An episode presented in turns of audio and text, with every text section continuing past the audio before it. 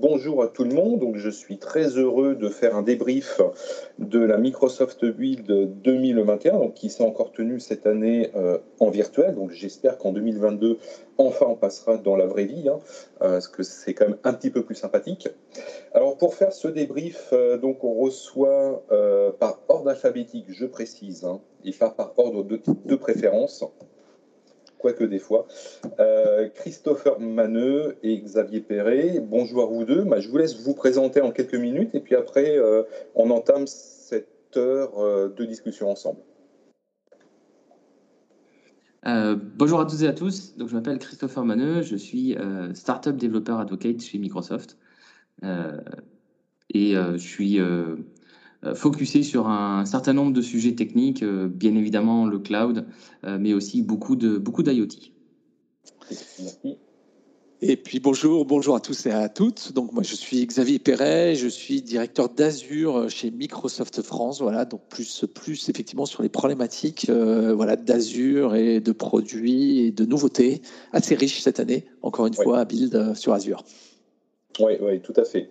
Alors, euh, comme les années précédentes, on va découper ça en, grand, euh, en grandes sections, même si c'est un petit peu artificiel, hein, parce qu'il y a eu pas mal de choses autour de .NET, et notamment de .NET 6, de Visual Studio, euh, qui ont été annoncées, et des versions sont déjà sorties. Après, effectivement, il y a tout le bloc Azure, comme tu dis, Xavier, pas mal de choses, pas mal de, de, nouveautés. Alors, pas que pour les développeurs, mais les développeurs ont aussi leur droit à leur quota.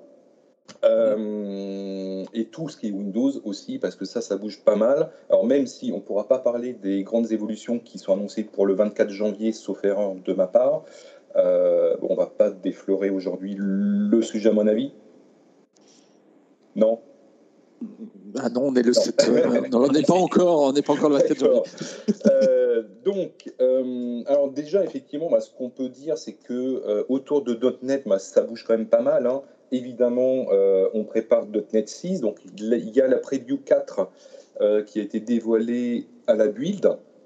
alors, ce qui est intéressant, donc pas mal de choses, notamment autour du support des processeurs ARM et notamment des M1, qui là, je crois, ça bouge enfin un petit peu officiellement.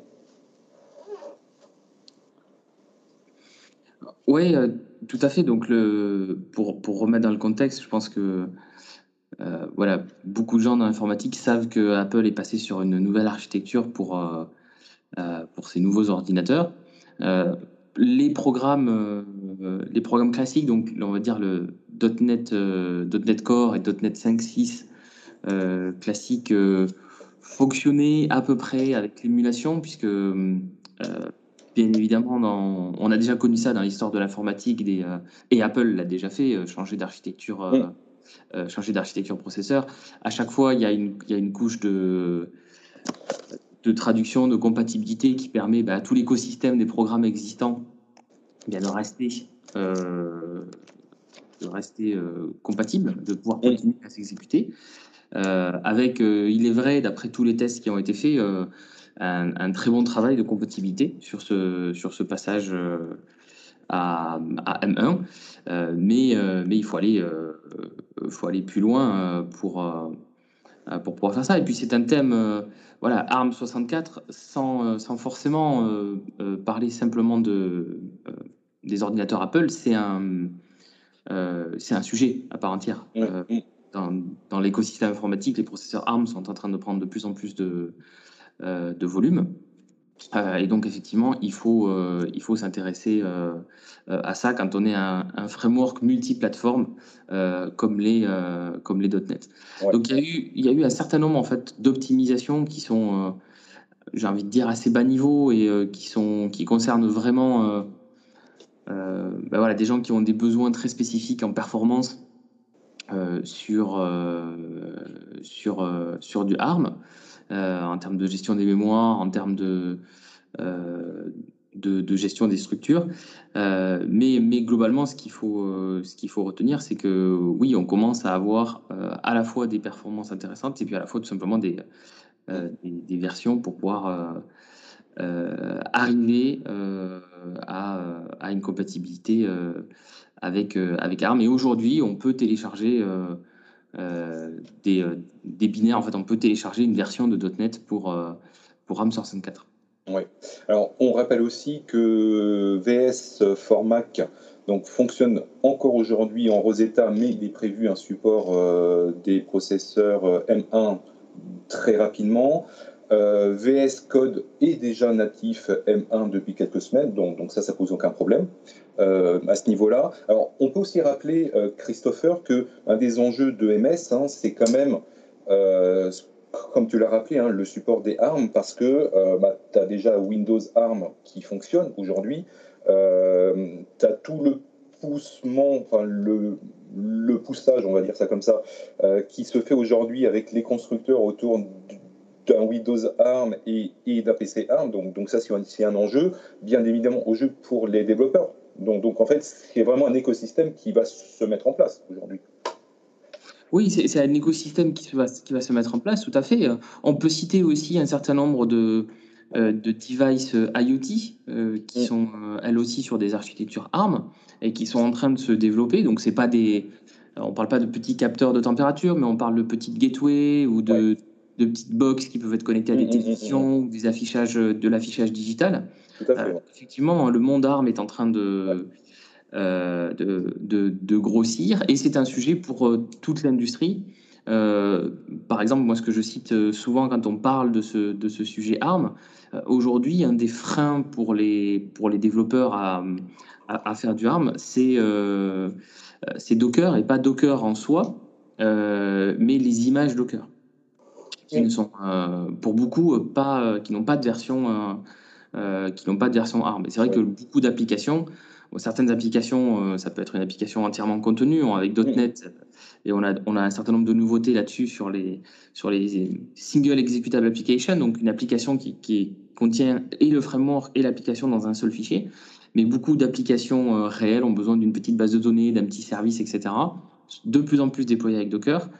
Euh, donc aujourd'hui, euh, le Docker Desktop est compatible avec. il y a une version de Docker Desktop M1 Mac, mais effectivement, il y a un certain nombre d'images Docker qui ne qui n'ont pas été portées. Euh, avec une base image euh, ARM64. Alors, nous, c'est un travail qu'on est en train de faire hein, sur un certain nombre d'images. Par exemple, euh, Azure SQL Edge, qui est une version de, du SQL Server que les, que les développeurs .NET connaissent bien, qui est fait pour le monde de l'embarqué, a déjà une version ARM64 de disponible. Et peut mmh. donc tourner, on peut donc faire tourner nativement une version de SQL Server sur, sur les nouveaux Mac M. Hmm, d'accord. Alors, on peut aussi rappeler que dans VS, on peut déjà développer euh, des projets avec une target ARM, hein, ça ne pose aucun problème. Moi, bah, moi je l'ai encore fait ce week-end euh, en ciblant un ESP32, euh, Lolin, euh, et ça fonctionne très très bien. Tu as juste des extensions, effectivement, à installer comme du plateforme IO, et après, c'est transparent, que ce soit en build dans, bon, ou, ou, même si en déploie, ça ne pose pas de vrais problèmes aujourd'hui. Hein. Donc, donc c'est pas mal. Alors, on revient effectivement euh, sur VS. Hein, euh, donc, il y a la 2019 16.10 euh, donc qui est sortie. alors, ce qui est très intéressant, donc, alors ça c'est une première chose et un des points essentiels à noter, c'est que vous êtes de plus en plus compliance autour de C++ 20. donc qui, commence maintenant à être un peu près complet, je crois. et surtout, ce qui, va être intéressant, si tu peux nous en dire un mot, bah, c'est surtout bah, la grosse future version de VS euh, estampillé 2022, parce que c'est la première version, au miracle, euh, qui va être full 64 bits. Oui. Et eh oui, incroyable. ça, c'est un, c'est un, c'est un vieux sujet hein, dans, euh, oh oui. dans, dans l'écosystème hein. Microsoft. ça fait un moment qu'on en parle. effectivement, ça fait un moment qu'il y a des discussions très animé euh, sur certains blogs ou sur certains forums pour euh, se dire mais pourquoi, pourquoi on n'a pas de version 64 euh, bits de, Visual Studio Parce que effectivement, Visual Studio, on, je pense qu'on le sait tous, c'est un des IDE les plus, les plus utilisés au monde. mais il y a une disparité de, de typologie de projet qui sont utilisés avec Visual Studio qui est assez impressionnante. Puisque Visual Studio peut être utilisé euh, par des étudiants pour faire leur projet de fin d'études avec la version gratuite, la version community, mais ça peut être utilisé aussi par, des, par de très grandes sociétés qui ont des projets qui sont absolument gigantesques en termes de nombre de fichiers de code, en termes de nombre de projets. Donc, dans mon, dans mon passé, avant d'être Cloud Advocate, j'étais chez Microsoft, j'étais en relation avec les, nos, grands comptes euh, pour justement les aider sur les projets de développement. Et j'ai vu un certain nombre de projets, mais ce n'est pas, pas si une exception que ça, avec plus de 1600, 2000 projets euh, à l'intérieur d'une solution, d'une même solution Visual Studio. Donc c'est des projets qui sont totalement euh, gigantesques. ces gens-là étaient bien souvent obligés de, bah, de ruser euh, dans, leur, euh, dans leur gestion, donc de faire plusieurs euh, fichiers de solutions qui groupaient les fichiers de projet par, par partie fonctionnelle pour arriver à ouvrir un Visual Studio Code le matin, un Visual Studio pardon tout court le matin normalement. ça demandait beaucoup de choses en, interne hein, pour, pouvoir, changer Visual Studio parce que Visual Studio est une application qui est très complexe il y a énormément de développeurs qui travaillent derrière Visual Studio, qui sont des équipes de projets totalement différentes. Et puis on a aussi tout un écosystème de partenaires euh, qui font des extensions à Visual Studio. Donc il faut arriver à faire bouger euh, tout ce, ce monde-là. Donc en effet, la prochaine version majeure de Visual Studio sera 64 bits. Et là, on peut s'attendre à ben, parce qu'on n'a plus cette limitation de, environ 4 Go de RAM euh, occupée par le process de, de Visual Studio, euh, à pouvoir euh, euh, avoir une rapidité d'exécution, d'ouverture des projets, surtout sur des très très gros projets, des très grosses solutions, qui sera, qui sera clairement, clairement décuplée. Et puis, ce n'est pas les seules nouveautés que l'on veut mettre dans dans Visual Studio 2022. Euh, je peux citer, alors il y a, plein d'autres petites nouveautés euh, qui vont, euh, qui vont arriver, et puis d'autres qu'on n'a pas, qu'on n'a pas annoncées, mais je peux citer par exemple un refresh sur un certain nombre de, d'éléments d'interface utilisateur pour que Visual Studio soit plus accessible. je pense qu'on le sait maintenant, l'accessibilité est un, est un sujet transverse et important chez, chez Microsoft. Et je peux citer euh, quelque chose qui me, qui me tient à cœur parce que c'est un petit outil que je trouve, euh, que je trouve excellent, qui est déjà disponible. Mais euh, c'est l'intégration de Accessibility Insight au sein de, de, Visual Studio.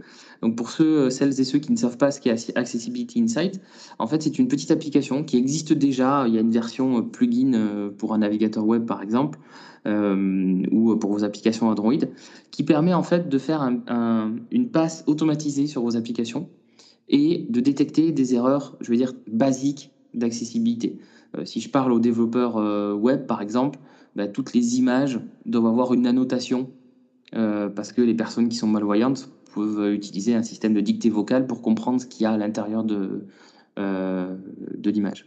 et puis, bien évidemment, il y aura d'autres nouveautés qui vont supporter les nouveautés de .NET. je pense notamment à, à Dotet Maui, qui est le, nouveau euh, framework multiplateforme. Et donc là aussi, on peut s'attendre à de, à de nombreuses nouveautés pour pouvoir euh, euh, supporter, supporter plus facilement ces, les développements avec ces, nouvelles versions de .NET. Alors, on, rappelle que .NET 6 donc, et, tous les frameworks autour est toujours prévu pour novembre prochain, hein, a priori. Tout à fait. En fait, on a changé euh, la cadence. Il y a quelques versions de, de, .NET. À partir de .NET 5, on a changé la cadence de manière à ce que tout le monde puisse savoir quelle est la cadence des prochaines versions de .NET et euh, que tout le monde puisse connaître aussi les, les, euh, les cadences de support. c'est important. Dès qu'on fait une application en production, il faut qu'on il faut qu'on puisse être au courant de, de la supportabilité des, des frameworks que l'on utilise, ce qui est très compliqué dans d'autres dans d'autres domaines. Euh, et donc pour .NET, effectivement, on a euh, un cycle maintenant de release qui est établi. avec des versions LTS une fois sur deux et des versions à support un petit peu plus court une fois sur deux. Et donc on peut prévoir, voilà, quand on fait des projets de développement au long cours sur, sur plusieurs années, eh on peut savoir à quel moment on va avoir une nouvelle version de .NET et on peut mieux anticiper ces, migrations de framework qui, faisaient peur autrefois, qui sont honnêtement beaucoup plus, beaucoup plus faciles aujourd'hui, mais en tout cas, on a beaucoup plus de lisibilité maintenant sur ça. Oui, tout à fait. Alors, juste pour finir avec le sujet de VS 2022, alors, on peut aussi noter le support, sauf de ma part, de CMake, de Linux et de, du sous-système Linux aussi. oui. Directement maintenant dans, dans l'idée, bon Oui, tout à fait. C'est quelque chose qu'on a, euh, annoncé, donc je pense qu'on communiquera euh, plus en détail dessus euh, dans, quelques mois. Mais, en effet, on, continue d'avancer pour faire en sorte que globalement, un des thèmes globaux, c'est que Windows et Visual, Visual Studio soient tout simplement les meilleurs outils de développement, quelle que soit votre plateforme, y compris si vous ne développez pas pour Windows. Euh, et donc, bon, WSL, je pense que c'est quelque chose qui, euh, euh, qui commence à être connu. Hein. donc, c'est la possibilité d'exécuter un vrai noyau Linux à l'intérieur d'une session Windows. on a déjà Visual Studio Code avec les Remote Development Extensions qui permet de développer à l'intérieur de son Linux, mais depuis un IDE qui, lui, s'exécute dans, dans Windows. Et en effet, dans Visual Studio 2022, on a sur notre euh, roadmap l'ajout de WSL comme une target de, euh, d'édition, de build et de debug, euh, et également le support de, de, de ces mecs. Alors, on peut aussi rappeler que dans le WSL 2, je dis bien la 2, on peut maintenant exécuter les applications avec l'interface graphique et donc on peut même à avoir un VS Code euh, entièrement graphique qui tourne dans, euh, dans le Linux euh, en sous-système. Donc ça, c'est WSL-G en fait. Donc ça, si, si vous ne l'avez pas testé, je vous conseille de le tester. Alors soyez bien un jour dans les versions de Insider, dans les pilotes compatibles avec le, le WSL2 parce qu'il faut des pilotes graphiques spécifiques. Euh, et soyez à jour aussi dans les distribs que vous installez. Et franchement, c'est assez fun. Euh, donc, on fait tourner sans problème un VS Code et même un Doom tourne sans problème dessus. Donc, ça, c'est toujours euh, bon à savoir. alors, moi, je reviens quelques secondes aussi sur la version 16.10 de VS 2019, donc avec un, un nouvel outil de commande en ligne qui est apparu, VS Identity Application Sync. Est-ce que tu peux nous en dire un petit peu plus? Euh, je t'avoue que c'est pas un sujet que j'ai creusé. Il y a eu malheureusement énormément de nouveautés, euh, y compris sur, euh, y, compris sur Visual Studio tout court, et j'ai pas eu le temps de, de, de creuser, de creuser celle-ci malheureusement. Ok, bon, ce n'est pas très très grave. Euh, alors, par contre, ce qu'on peut dire sur la partie Windows, donc bon, déjà effectivement, on a un nouveau Edge euh, qui va arriver, donc c'est le 91. Euh, ce qui est très important aussi à noter, je pense que on voit l'arrivée en production de WebView 2 dans WinUI 3 qui passe en production, je crois, maintenant. tu nous confirmes ça? Euh, il me semble que j'ai vu effectivement qu'on passait en production euh, sur, ce, sur ce composant. Euh, je, vais, je vais vérifier ça de ce pas. autre nouveauté aussi, bah, c'est une nouvelle version, préversion du projet Réunion aussi, qui est arrivé en 0.8. donc, ça, c'est un nouveau modèle, c'est ça, de développement pour les apps Windows?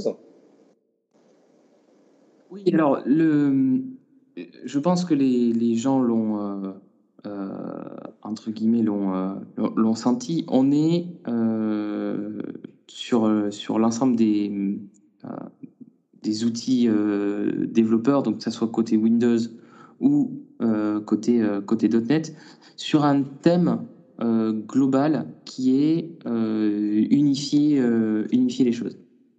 Donc, sur .NET, bah, ça va être unifier, les différents euh, frameworks euh, que l'on a sur, les, différentes plateformes. Sur la partie Windows, l'idée majeure, c'est que avant Project Réunion, on avait en fait qu'un certain nombre de langages qui étaient très limités, qui étaient ce qu'on appelle des first class citizens, donc ça veut dire c'était des langages qui étaient vraiment adaptés pour, pour le développement .NET. Et puis les autres devaient... ouais, il y avait des solutions pour arriver à faire des choses, mais, mais ce n'était pas quelque chose de... on va dire de, natif. L'idée de, de Project Réunion, c'est d'avoir un ensemble de librairies, de frameworks, de composants, d'outils qui permet en fait à un grand type euh, un large spectre d'applications et de, types d'applications euh, d'accéder euh, aux fonctionnalités de, de Windows. Mmh. et donc en effet, on avance là-dessus. On prévoit pour l'instant bah, d'avoir une version 1 sur, la, sur la fin de, sur la fin de l'année. et, et Project Réunion, au passage, parce que c'est souvent la question qu'ont les, les développeurs. Euh, on a à un moment donné beaucoup poussé euh, le, store Windows. je pense que les, les, développeuses et les développeurs le savent. Je pense à, bon escient parce que il y a quand même pour, pour des questions de sécurité, pour un très grand nombre de clients, notamment les clients euh, on va dire familiaux euh, dans, le cas d'usage personnel. Euh, passer par le store, c'est quand même la garantie que l'application a été contrôlée. Donc on n'installe pas n'importe quoi versus un exécutable que l'on télécharge sur, sur Internet. Dans le monde de l'entreprise, ça a été pour plein de raisons beaucoup plus compliqué. même si, enfin moi je suis intervenu chez plusieurs de nos clients qui, qui donc utilisent ce nouveau format MSX pour, pour déployer leurs applications. Mais dans tout un tas de scénarios, effectivement, il faut euh, pouvoir déployer son application par d'autres moyens que MSIX. Les développeurs .NET connaissent ClickOnce, par exemple, depuis, euh, euh, depuis, depuis des années. Et donc, par exemple, Réunion, et, notamment la version, la version 1.0 de Réunion, supportera à la fois des applications qui sont packagées avec MSX, mais aussi, et ça c'est euh, c'est une nouveauté. Et donc, justement, dans la 0.8 dont tu, dont tu parlais, on a une, une preview là-dessus, euh, de pouvoir utiliser les API Réunion euh, pour des applications qui ne sont pas déployées par, par MSIX. Mmh, donc, ça, ça va être un, un, gros focus, en effet, sur, sur cette fin d'année pour les développeurs Windows. Mmh. Alors, autre news aussi sur la partie .NET, euh, on voit l'arrivée en preview euh, du .NET Hot, euh, Hot Reload. Alors ça, c'est intéressant parce qu'on se croirait dans du runtime en dynamique. donc en fait, est-ce que tu peux nous dire en, en quoi ça consiste en quelques mots? Oui, bien sûr. Euh, toute, euh, toute l'idée, c'est de travailler sur ce qu'on appelle la inner loop du, euh, développeur.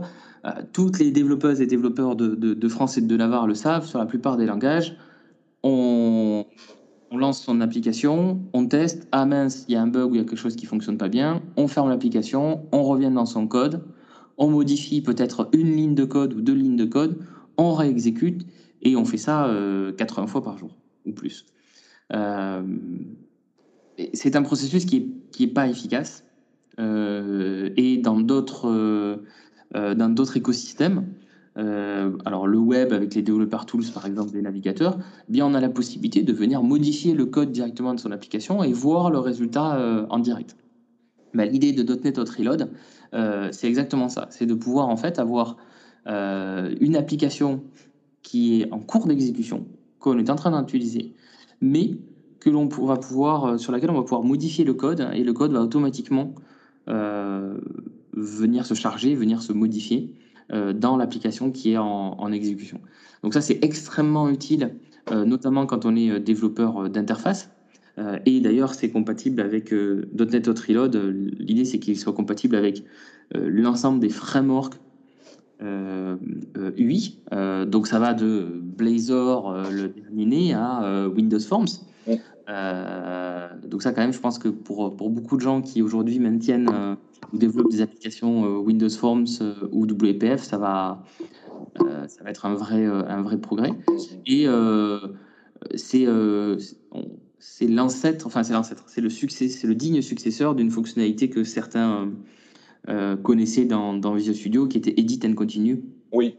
mais, version, version plus, plus, plus. Plus moderne. Ouais. D'accord. Bah, écoute, un grand merci à toi pour ces quelques éléments. bah, je pense que maintenant, on peut peut quand même entamer ma discussion autour de Azure, parce que pas mal de choses aussi s'est passé euh, autour de Azure sur euh, énormément de services. Alors moi, ce que, ce que je voudrais noter en tout premier avec euh, Xavier, on voit quand même que Microsoft a fait un gros focus autour de Java. donc on sent quand même que votre volonté, c'est d'être une plateforme de Java Ready euh, en tant que tel. on a vu que euh, l'OpenJDK euh, Microsoft était officiellement sorti, même si c'est en, prod en interne depuis pas mal de temps. donc là, vous avez annoncé le Redat JBoss et le WebSphere, donc ça c'est côté IBM. donc est-ce que c'est vraiment une volonté de MS de renforcer bah, à la partie effectivement applicatif euh, Java sur Azure?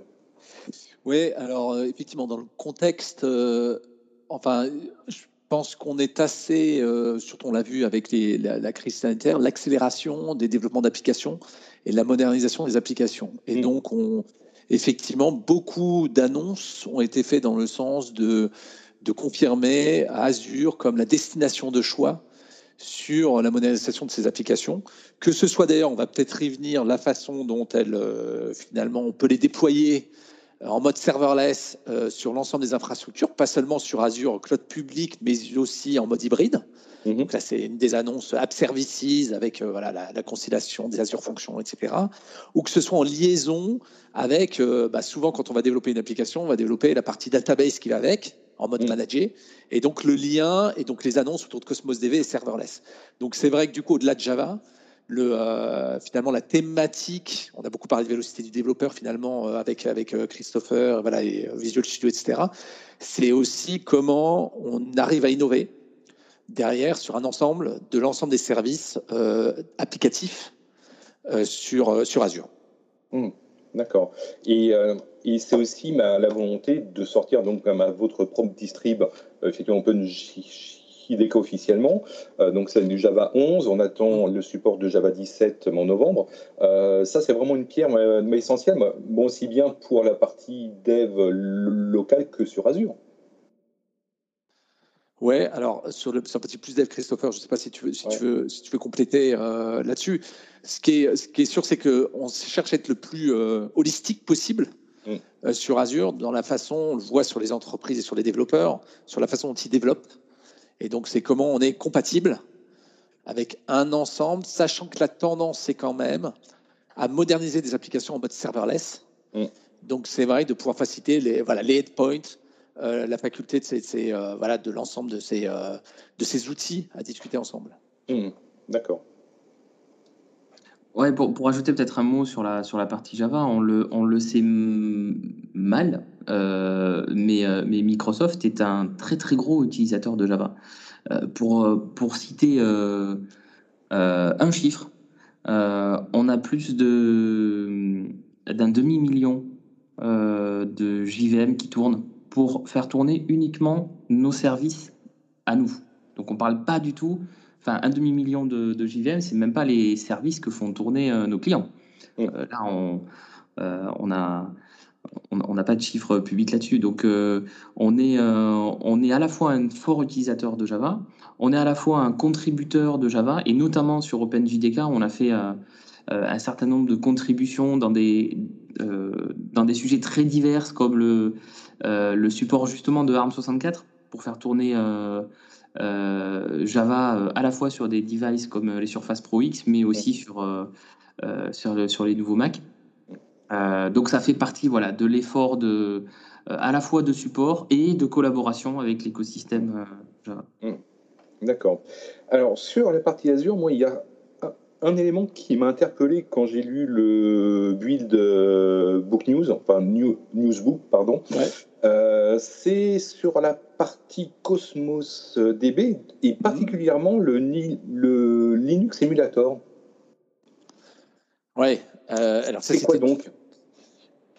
Euh, alors, c'est que je comprends moi d'une forte demande effectivement euh, de la part de notre communauté euh, bah, de pouvoir directement émuler Cosmos DB, de pouvoir tester et prototyper des choses, mhm.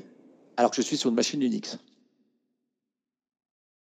avec une base de données non structurée type Cosmos, et donc il n'y avait pas cette possibilité tout simplement sur Linux. Alors c'est vrai que autour de Cosmos, il y a eu pas mal d'annonces intéressantes. Euh, du côté du serverless, si ma mémoire est bonne, du free euh, de l'integrated cache et surtout du chiffrement ouais. de, bout en bout, non?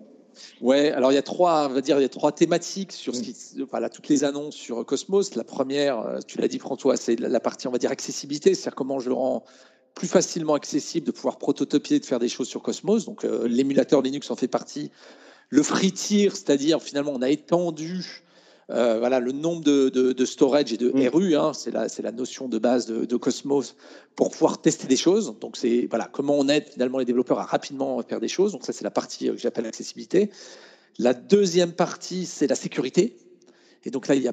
Alors, pardon, sur la partie accessibilité, pour continuer, il y a la partie euh, performance. Donc, integrated cache, c'est-à-dire la faculté finalement. et donc, c'est un cache intégré spécifique Cosmos DB bah, de pouvoir ne pas avoir à reconstituer, euh, voilà, à repinguer systématiquement, donc avoir une meilleure performance et des meilleurs coûts. Mm. Sur la partie sécurité, tu as parlé du Always Encrypted, c'est effectivement un certain nombre de fonctionnalités pour permettre de gérer correctement euh, sa base de données. Donc il y a le, chiffrement de bout en bout Always Encrypted, il y a aussi euh, les droits AirBack qui sont maintenant sur Cosmos DB directement, ce qui n'était pas une feature sur cette, euh, sur cette famille de bases de données. Et puis, la, et puis la troisième, c'est le serverless, effectivement, qui est une grosse annonce en fait, c'est-à-dire la compatibilité d'utiliser Cosmos DB et l'ensemble de ses API euh, en mode serverless, sans se soucier d'infrastructure. Ça aussi, c'était une demande parce que beaucoup de gens, comme je disais, commencent, beaucoup de développeurs commencent à développer directement via des Azure Functions, via des Logic Apps, etc. Et donc, euh, ne veulent s'affranchir finalement d'avoir à choisir l'infrastructure sous-jacente. Et donc, elles ne pouvaient pas le faire totalement avec des bases non structurées comme Cosmos DB mhm. directement. Donc, ça, c'est une vraie nouveauté pour faciliter le développement d'applications rapidement. Là, on est sur le côté euh, vélocité, hein. on est sur le côté mhm.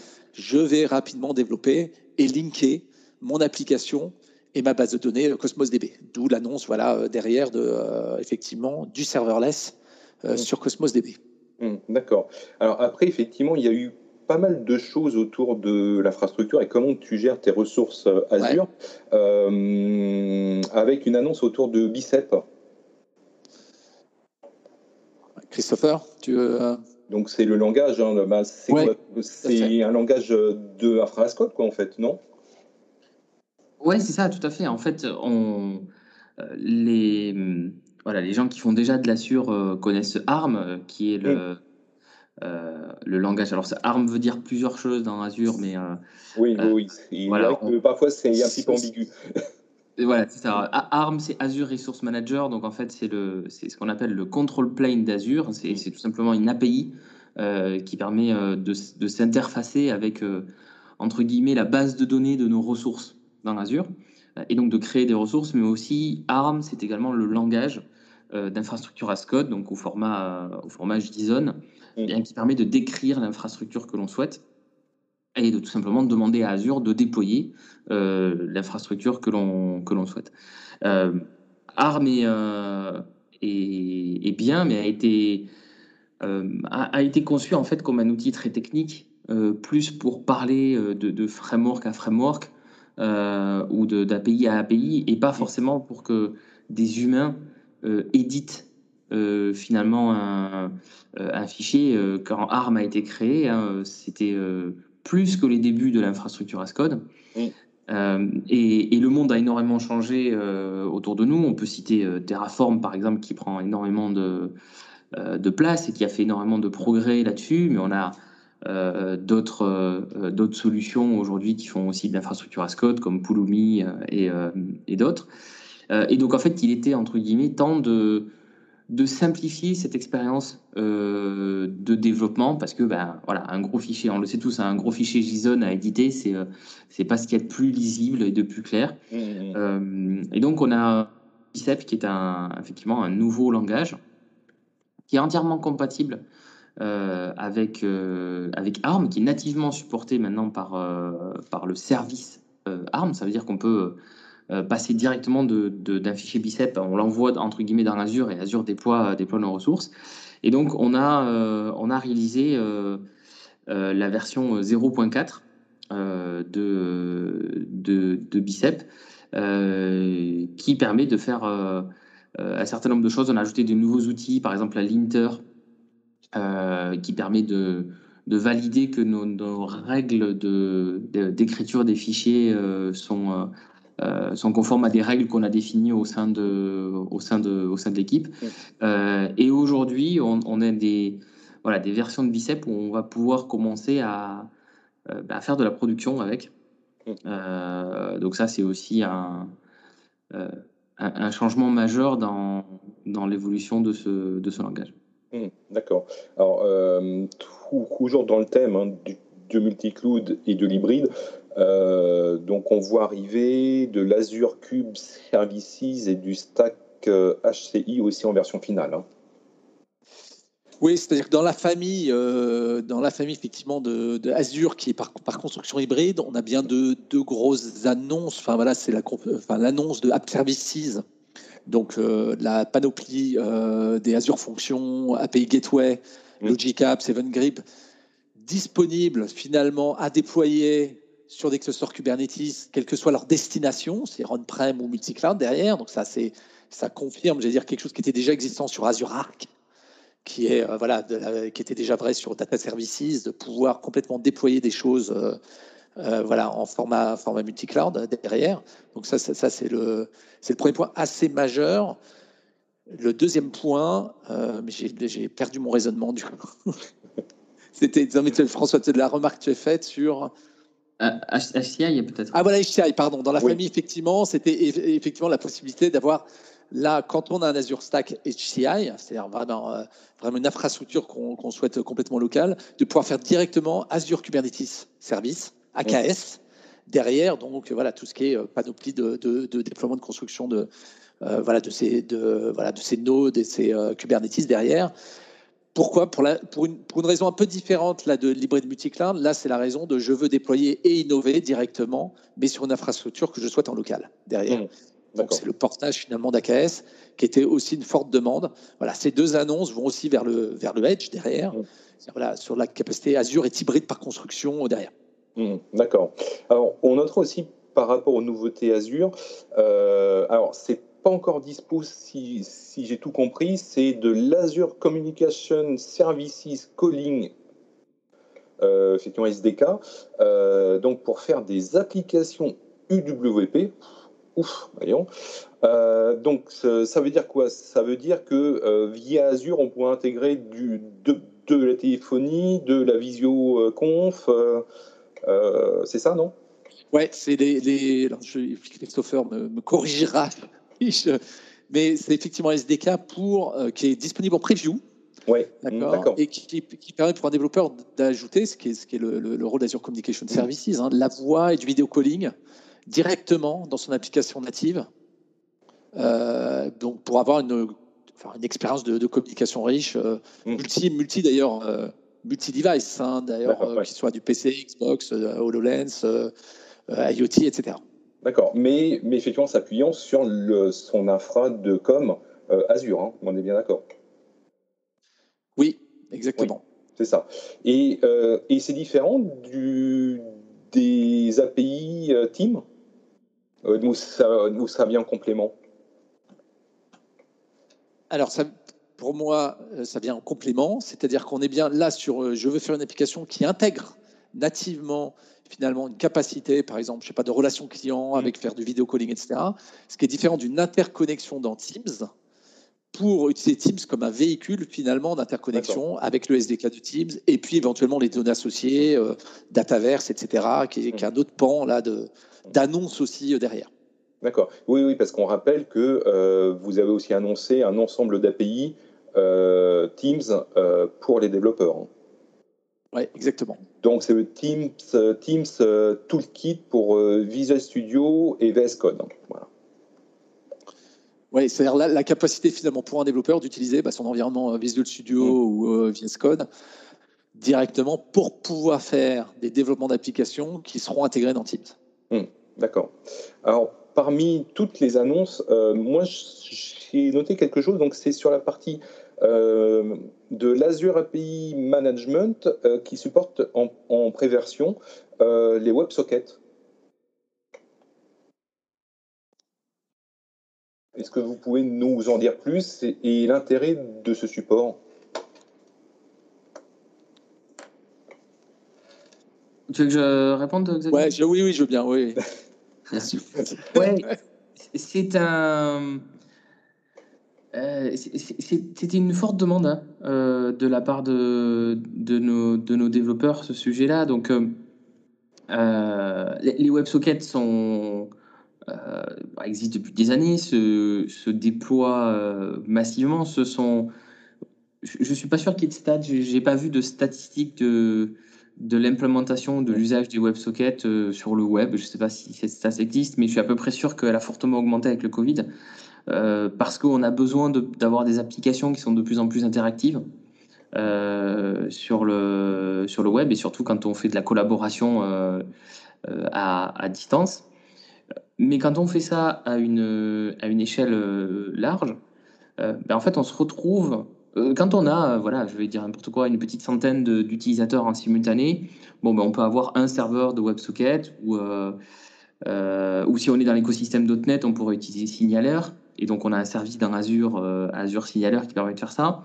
Mais, mais si on n'est pas sur une, technologie .NET ou si on n'utilise pas Signaler, qu'on fait euh, du WebSocket euh, natif, eh bien, on va se retrouver en fait avec les mêmes problématiques que l'on peut avoir derrière son API.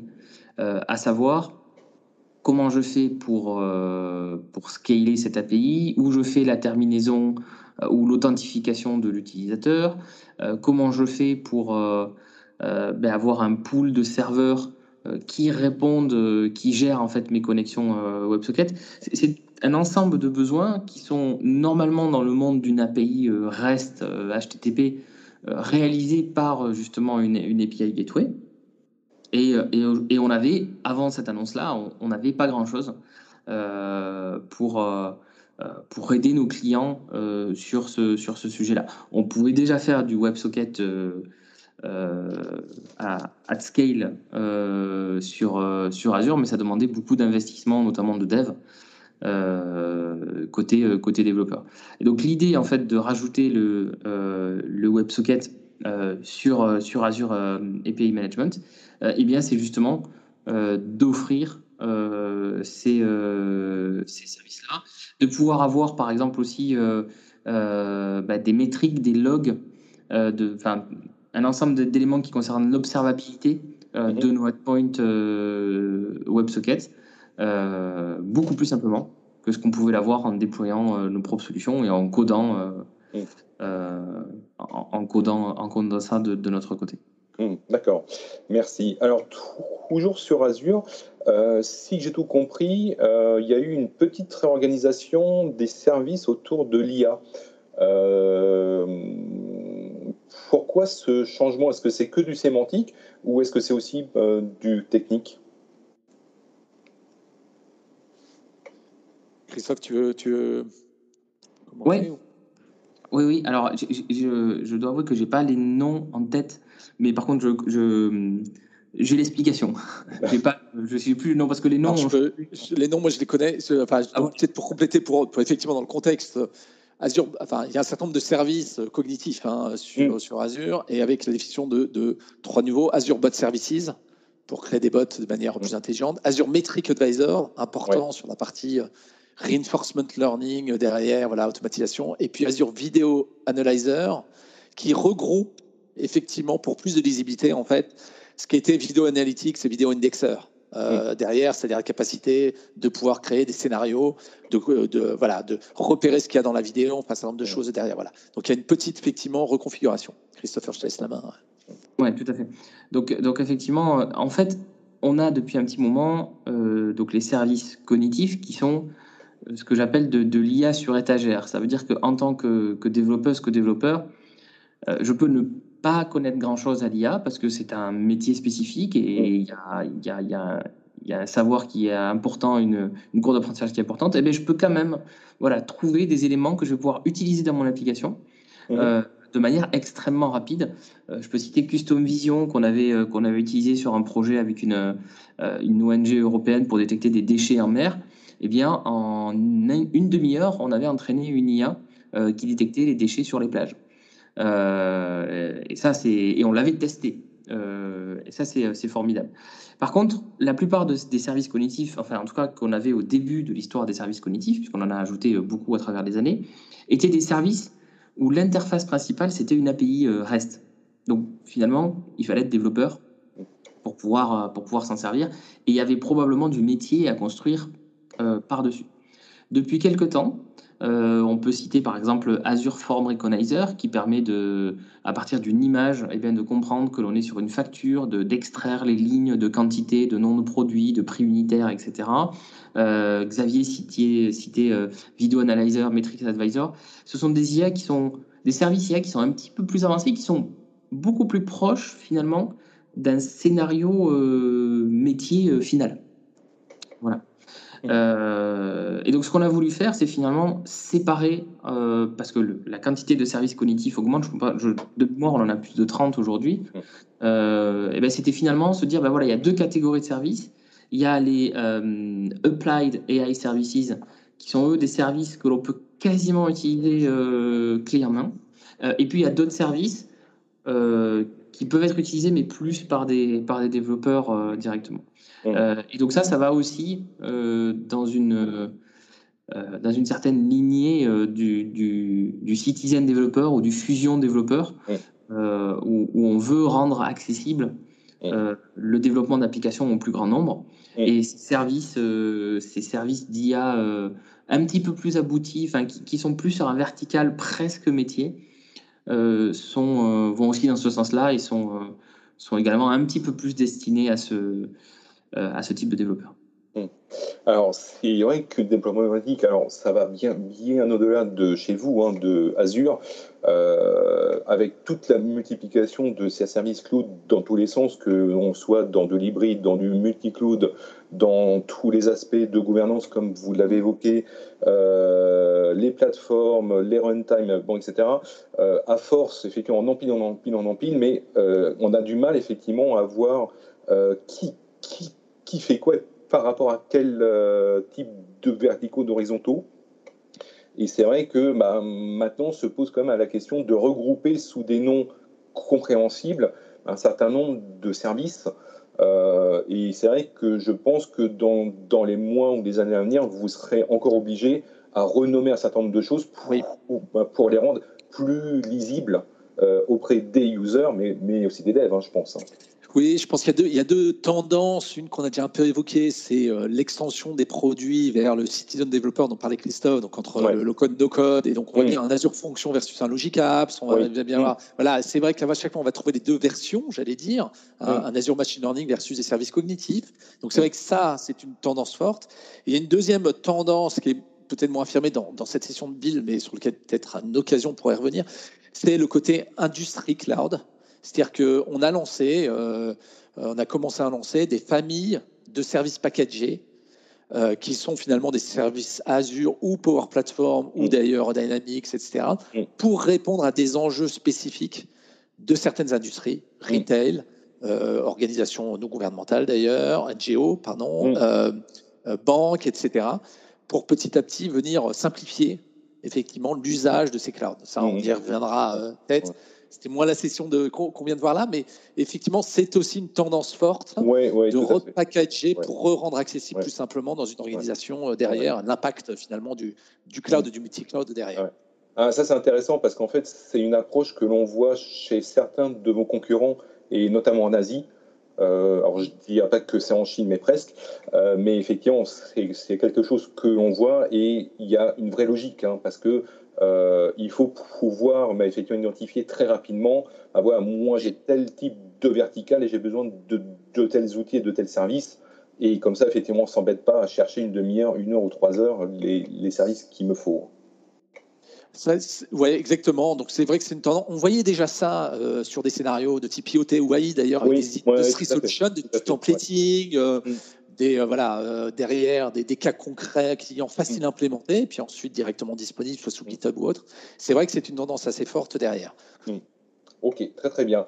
Bah écoutez, bah, merci beaucoup. Bah, je pense qu'on va conclure. Bah, si vous avez quelques mots, bah, avant qu'on laisse. Ouais, moi j'ai juste un sujet qu'on n'a pas évoqué lors de Build et qui passe inaperçu parce que c'est tellement riche et c'est, c'est peut-être anecdotique sans l'être, c'est euh, tout ce qui est autour de l'environnement et de la mm. sustainability.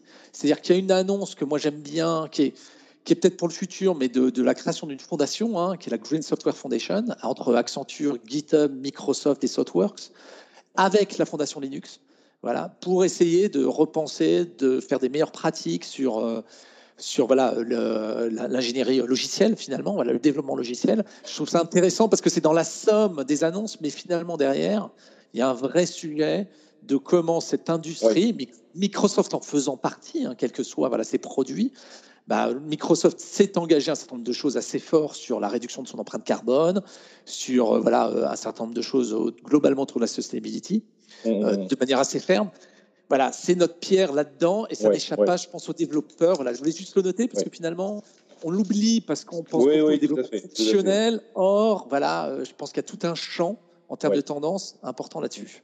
Alors, vrai que tu as raison parce que euh, on parle beaucoup d'éco-responsabilité, euh, de green IT, etc. il faut absolument, et ça j'essaye de le rappeler effectivement à programmer, que le développeur a son rôle à jouer, que le développeur doit prendre en compte ça. Parce qu'on que euh, on aura beau améliorer les réseaux, on aura beau améliorer le compute, euh, les processeurs, etc. Si les applications restent, euh, restent obèses. c'est ça. C'est comme le packaging, c'est l'éco-conception.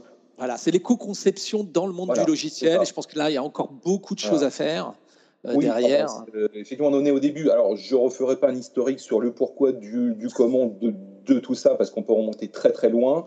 Euh, mais effectivement, je prendrai un exemple euh, tout bête. Euh, cette année, on fête les 40 ans du VIC-20 de Commodore. Je rappelle qu'à l'époque, on avait 5 cas de RAM de disponibles. Et on faisait tourner des jeux entiers en, en même pas 5 cas. Voilà. J'étais sur Auric Atmos et Auric à l'époque, mais et après je passais Commodore effectivement. Mais oui, si on remet en parallèle, c'était vraiment une anecdote. Hein. Euh, et bah, bah, écoute, bah, Christopher, c'est à toi l'honneur de conclure cette heure ensemble. Bah écoute, euh, Xavier va piquer mon dernier ah, mot parce qu'on n'avait pas, on pas pris la, on n'avait pas, parlé de la Software Foundation et, euh, et en fait un des, enfin on a deux des membres fondateurs qui font partie de mon équipe de la des, des Cloud Advocates. C'est un sujet sur lequel on travaille depuis depuis un moment donc, si je dois dire un petit mot euh, côté, euh, côté startup ou plus exactement côté des gens qui veulent se lancer, qui veulent créer un projet, euh, pour rappeler deux petites annonces dont on n'a pas parlé, parce qu'effectivement, le, le, le flow des annonces est important. mais on a en version GA Azure Static Web Apps qui permet d'héberger gratuitement des applications web single page et une API avec Azure Function. Euh, et que si on combine ça avec le fritière de Cosmos DB ou euh, un nouveau fritière qu'on a annoncé pour PostgreSQL et pour MySQL, euh, ben, finalement, voilà, un petit prototype, que ce soit pour soi ou pour peut-être lancer sa startup, et, et aujourd'hui encore plus à portée de main sur, sur Azure. Très très bien. Bah, en tout cas, un grand merci à vous deux. Et puis, bah, je vous dis euh, bah, l'an prochain pour le débrief 2022. Euh, et on espère qu'on se retrouvera euh, avec de vraies chaises, mais de vrais gens très rapidement. donc dès le mois de septembre, au plus tard, on croise les doigts. En tout cas, un grand merci à vous deux et très très bonne journée à tout le monde. Merci beaucoup, François. Bonne journée à toutes et à tous. Merci, à très bientôt. Au revoir.